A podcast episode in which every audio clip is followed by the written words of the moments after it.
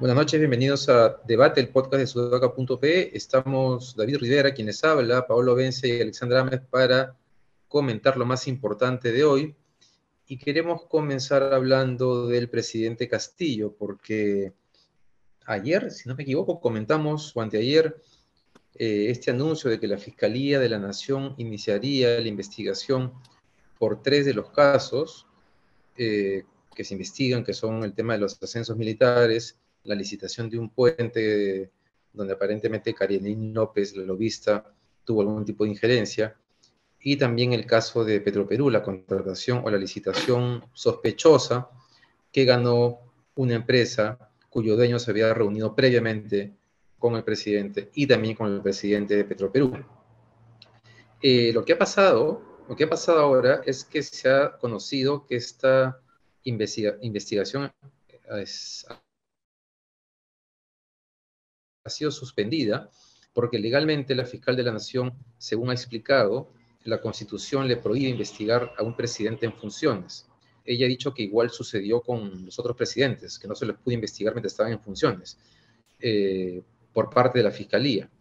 Este, ahora bien, considerando que eh, la Fiscalía sigue con las investigaciones a Bruno Pacheco, a Karelim López y a esos tres procesos que hemos mencionado, también es cierto que como parte de esas investigaciones seguramente saldrá la información que, que, que involucra a Pedro Castillo.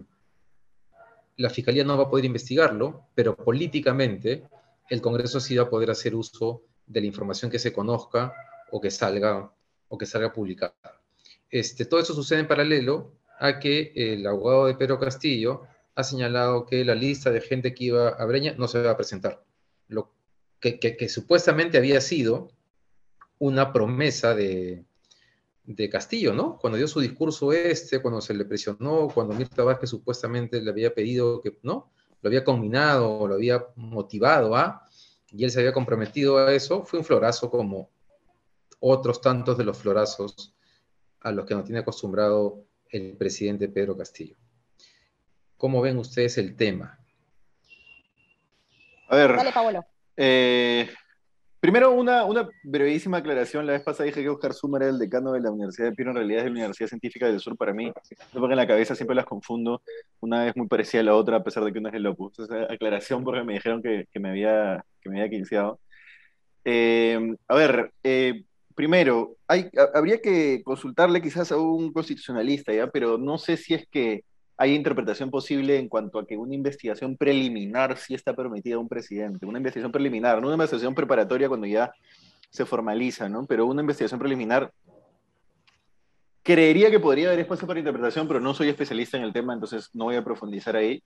Uno. Dos, eh, el, el tema de una investigación al presidente fiscal no tiene nada que ver con una constitución de justicia, creo yo.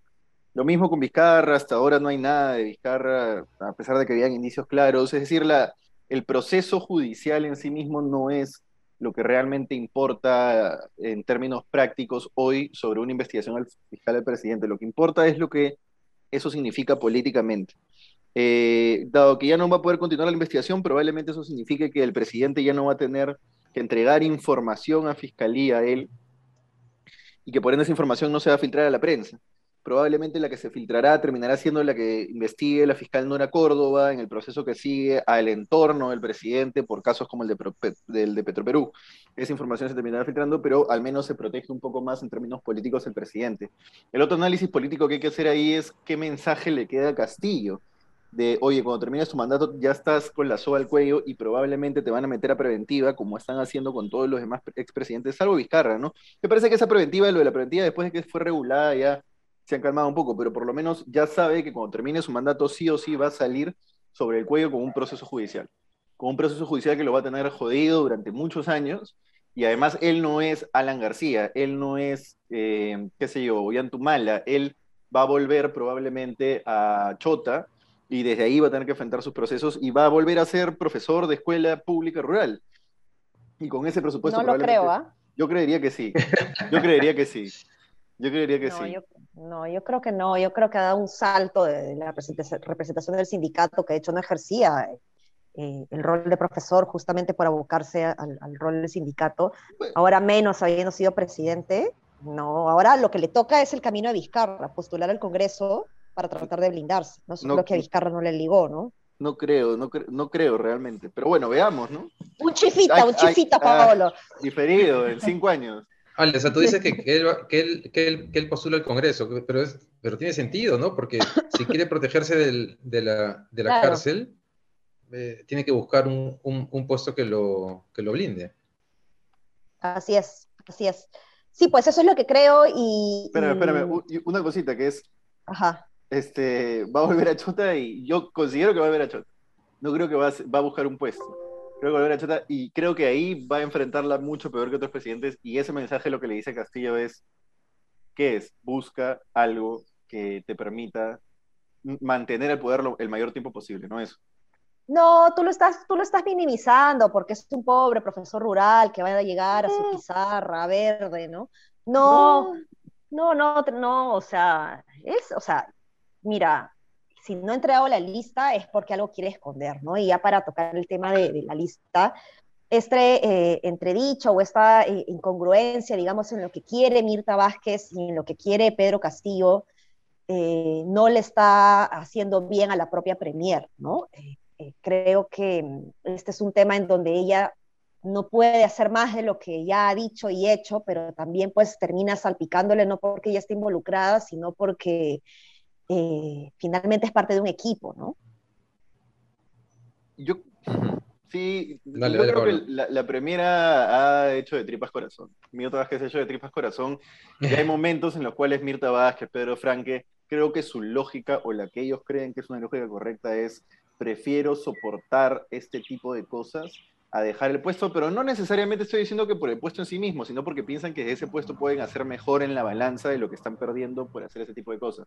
Porque sí es patético sí. salir a decir que es una estrategia, ah, es la estrategia de defensa de la defensa del presidente, entonces ellos sabrán, y yo prometí que iban a entrar a la lista, pero ya no la van a entregar, y entonces yo prometí algo que no sabía si se podía cumplir. Eso es bastante patético para una premier, ¿no? Para un premier, para un presidente del Consejo. No, no, no, claro, no, definitivamente, ¿no? Por eso digo, creo que hay algo... Eh, distinto en lo que la propia Mirta Vázquez quisiera que sea, digamos, y lo que realmente es, ¿no? Esta discrepancia eh, no, no, no creo que le, le haga mucho, mucha gracia a ella misma, ¿no? Eh, y, y, y Pedro Castillo pierde, porque insisto, y aquí he insistido muchísimo en este espacio, eh, al, respecto al tema del oscurantismo, ¿no? Mientras más aclares, mientras más muestres, aún así estando involucrado, ojo, mientras más muestras de transparencia des, mayor va a ser tu confianza y tu credibilidad, ¿no? Yo me mantengo en lo sí. que dije hace un tiempo, no, no, no tiene sentido práctico dar la lista, pero bueno, dale. ¿No tiene sentido práctico qué, perdón, Pablo? Dar la lista, para ellos, pensando como lo mejor para ellos, ah, claro, no claro. para nosotros. Sí, sí, tienes, no, tienes razón, pero queda, que, queda mal, ¿no? Y no sé, tal vez, yo, yo creo que con, o sea... A veces perdemos de vista que tenemos solamente seis meses de gobierno y han pasado tantas cosas, pero Mirta, ¿cuánto lleva? ¿Tres meses? ¿O más o menos? Poco más, sí, más sí, o menos. Cuatro, creo. Tres, cuatro. Claro, cuando ella entró ya había sospechas, pero lo, lo de Karenín López no había aparecido en el mapa. Yo imagino que parte de estos rumores que, que señalan que Castillo le habría ofrecido el M E F a dos economistas y le han dicho que no, tienen que ver con que si hace tres meses lo te pensabas, ¿no? Te pensabas, ya vamos a ayudar, o ya, te tragas algunas cosas porque crees que puedes aportar, en fin, a estas alturas del partido ya, si estás fuera no quieres entrar, si estás dentro, estás, no te queda otra, ¿no? Hasta que salga algo muy contundente y ahí sí tengas que decir, este, hasta acá nomás llego. Eh, no, no descartaría, yo no creo que Mirta Vázquez vaya a acompañar a Castillo este, hasta el final de sus días como gobernante, porque creo que en el momento que aparece una cosa muy contundente contra él, no se va a ir solamente ella, se van a ir también otros, otros miembros del gabinete. Pero vamos a ver, ¿no? Vamos a ver qué cosa pasa con ese tema. Mirta Vázquez está hasta ahora poniendo la cara y diciendo ese tipo de cosas. También ha dado un, una entrevista en la que ha hablado de varios temas, ¿no? Uno sobre los cambios en el gabinete, diciendo que está en evaluación, pero que en las próximas semanas recién se sabrá. le dio su respaldo más bien a Franke, diciendo que, no, que como que no se iría por los resultados que han tenido, mencionó el crecimiento del P B I. Algo que ha rescatado Bloomberg ha sido algo que Paolo mencionó en los días previos, ¿no? El cambio en la estrategia para abordar el tema de los conflictos sociales y que estaría comenzando a dar, a dar resultados.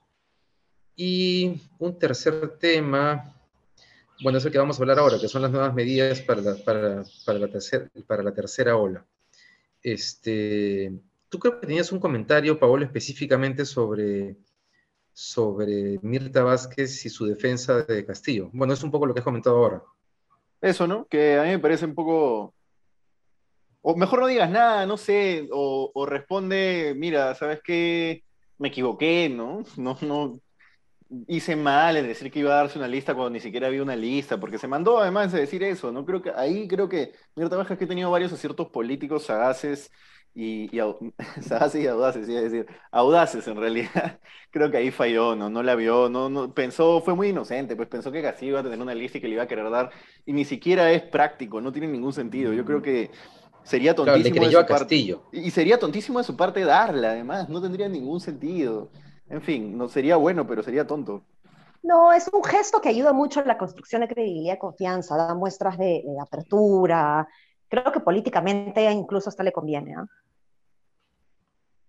A, Mer, Perdón, a Mirta Vázquez. No, a Castillo. A Castillo, de mostrar la lista, ¿no? Pero es que claro, es que evidentemente, pues, ¿qué está sucediendo? No se está entregando esa lista porque hay algo que no se quiere que sepamos. El tema es, y acá por eso te rebato, Paolo, eh, el tema es que igual esa lista se va a conocer. Entonces, ¿qué, qué prefieres? ¿Que la muestre Castillo o que, o que la muestre, no sé, I D L Reporteros? ¿Se va a conocer? No creo, porque es una casa que no tiene, no existe una lista, eso voy. La tenían que elaborar para entregarla. Y si la elaboras claro. para entregarla, lo que estás haciendo, diciendo es, en términos de poner temas sobre agenda, es volver a poner el tema sobre agenda, es un tema que ya iba pasando, que ya iba disipando, y además dar nombres para que la prensa vaya a buscar, para que la oposición vaya a buscar. Estoy obviamente pensando eh, en, en, no sé, pues, maquiavélicamente, por decirlo de alguna manera. Yo quisiera que la den, ¿no? Como ciudadano, como periodista. No, no, no, no me refiero a que existe una lista, sino a que igual siento que se va a saber porque los testigos van a hablar, los colaboradores eficaces, etcétera. O sea, se va a ir claro. conociendo esto, ¿no? Claro, se va a conocer igual, están ganando tiempo, básicamente tiempo, porque de saber se va a saber. Eh, pero bueno, eso nos lo dirá el tiempo. Y lo de los cambios en el gabinete también parece que va a tomar un poco más de tiempo, ¿no? Unas semanas, o tal vez meses, quién sabe. Eh, hablemos del último tema que tiene que ver con, ayer el ministro Ceballos eh, afirmó que ya la variante Omicron es la predominante, o sea, ha crecido de una manera, o sea, en pocas semanas se ha convertido en la predominante, eh, y hoy se han anunciado algunas medidas para las provincias que eh, han aumentado su nivel de alerta. Eh, son varias, Ica, Pisco, Cusco, Sullana, Talara, en fin. Lima aparece, pero pues, entiendo que se refieren a Lima provincias, no, no me queda muy claro eh, si es que se aplica, eh, digamos, para toda, para, toda la, para toda la región. Y esas provincias con nivel de alerta alto van a pasar a tener un toque de queda de once a cuatro, como en Año Nuevo o Navidad. Eh, domingo se permite circulación de autos particulares. Eh, y los aforos se reducen en espacios cerrados, pero en realidad se mantienen en espacios abiertos sin restricciones, incluidas las playas, por lo que estoy eh, leyendo. Este, bueno, como que tiene lógica, ¿no? Y digamos, algo había que hacer, aunque creo que Paolo ya quiere que hagamos la vida normal. Pero, Paolo, dale tú. Mira, realmente, Volvi- volviéndonos honestos entre nosotros, ¿tú crees que el toque de queda de dos de la mañana a once de la noche va a generar algún cambio en la propagación del virus? De la misma manera que el toque de queda de dos de la mañana a once de la noche en Año Nuevo no evitó que hoy estemos de nuevo en una tercera ola, porque ya estaba gestándose, porque ya estaba creciendo y porque no es eso lo que hace que el virus no se propague. Eh, tampoco creo que haya mayor diferencia, ¿no? Sí, se tiene que hacer algo, se tiene que hacer algo. ¿Y han tomado una medida porque se tiene que hacer algo? Bien. Yo creo que no, no puedo decir, no, gobierno tonto, tu gobierno incapaz. No, está bien. Pero no le veo mayor efecto, la verdad. Más, más importante, te diría que es el tema de los aforos, si es que se cumplen, porque recordemos que el ochenta por ciento de la economía y el comercio es informal y ahí no se cumple nada. Pero bueno, más importante me parece el tema de los aforos, y sobre todo, y el gobierno debería insistir, insistir, el gobierno debería mandar a traer un lote, contenedores de contenedores medidores de, de C O dos, y o, hacer obligatorio y regalar medidores de C O dos para, para negocios y, y espacios cerrados, y digamos que toda su estrategia se base en que haya ventilación en espacios cerrados. Yo creo que sería mucho más eficiente que mover el toque de queda y seguir moviendo el toque de queda. Esa sería una medida, esa sería una medida ideal que deberíamos haber hecho hace, hace meses, ¿no? Claro. Sí, iría por ahí.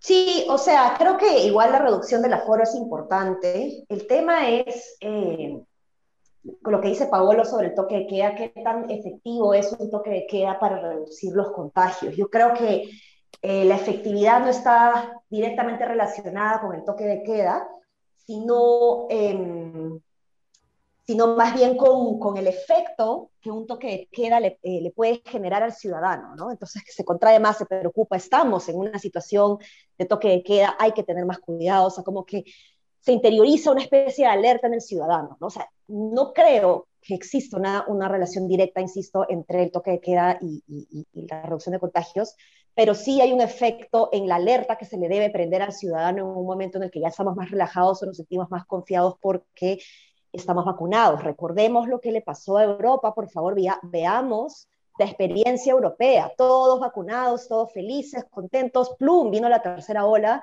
porque se relajaron, ¿no? Entonces, creo que sí tenemos que dar un paso atrás. Yo o sea, he estado tratando de, de, de superarlo y, y, y decir, bueno, tenemos que aprender a vivir con, con el virus, yo creo que sí, tenemos que aprender a vivir con el virus, pero también tenemos que aprender a vivir a Eh, retrotraernos, digamos, cuando tengamos que hacerlo y luego abrirnos cuando tengamos que abrirnos, ¿no?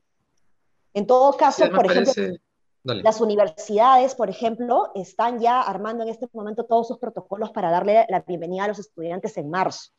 Entonces, eh, a mí me preocupa particularmente que vaya a surgir esta tercera ola, que haga que, ese, que, que las universidades ya no abran, que los colegios tengan que cerrar. Entonces, Eh, eso es lo que más me preocupa, ¿no? Eh, la, la educación, que se siga perdiendo la, la, la educación presencial. Sí, no, en línea con eso, este, Ale, además quería agregar que en este caso en particular, dos temas, ¿no? Uno, que está claro que nos vamos a contagiar todos porque todos quienes nos escuchan deben conocer a alguien cercano que ya se contagió. Y la Omicron aparentemente pues es recontra contagiosa y, y es probable que nos contagiemos. Pero claro, el tema está en no... en no, digamos, en que la situación no acabe en un colapso del sistema de salud, que fue lo que nos metió en el drama este de la primera y la segunda ola. Y lo, y lo segundo es que esta ola, por lo que está pasando en otros países, debería ser más corta que las olas anteriores, ¿no? O sea, está una trepada muy fuerte, pero creo que hoy día ha sido una, una especialista de Dinamarca, creo que les compartía algo, que decía que en dos meses vamos a estar de salida, ella decía definitiva de la pandemia, ¿no?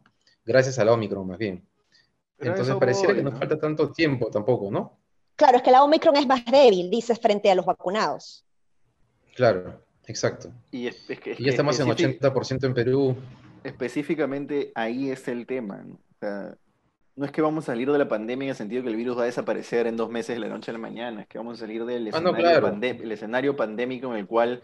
si yo tenía que decirte, oye, está bien, que, o está muy mal, que tú no, que tú hagas esto, que tú hagas el otro, y poder vivir con el virus de una forma mucho más cotidiana. Exacto. Sí, sí, sí, a eso me refiero, no, desaparecer no va a desaparecer.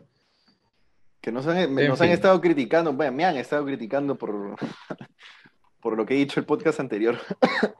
Y este, en fin. Sí, lo de Pablo Guerrero. Me mantengo, me mantengo. Sí, lo de Pablo Guerrero. Me mantengo. O sea, Paolo, Paolo dice que en el Perú se deben prohibir las normas cuando uno considere que son, se deben incumplir las normas cuando uno considere que son absurdas. Así que desde aquí, ese es el mensaje final. No, no, no, no he dicho eso. No me, no me tergiverses, no me tergiverses. Te voy a, te voy a querellar, Rivera.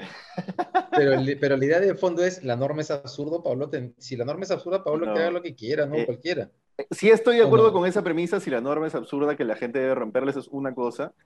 O debe romperla, o está permitida de romperla, es o está permitida romperla, pero, pero, pero en este caso no creo que sea absurda. Creo, lo, lo que he dicho es que no hay crítica moral posible a alguien que hoy rompe una norma como esa, como si la había Al contrario. en marzo, ah, no, marzo no, o abril no, del dos mil veinte. Pero no, yo sí creo que ahorita necesitamos de mucho control social, ¿no?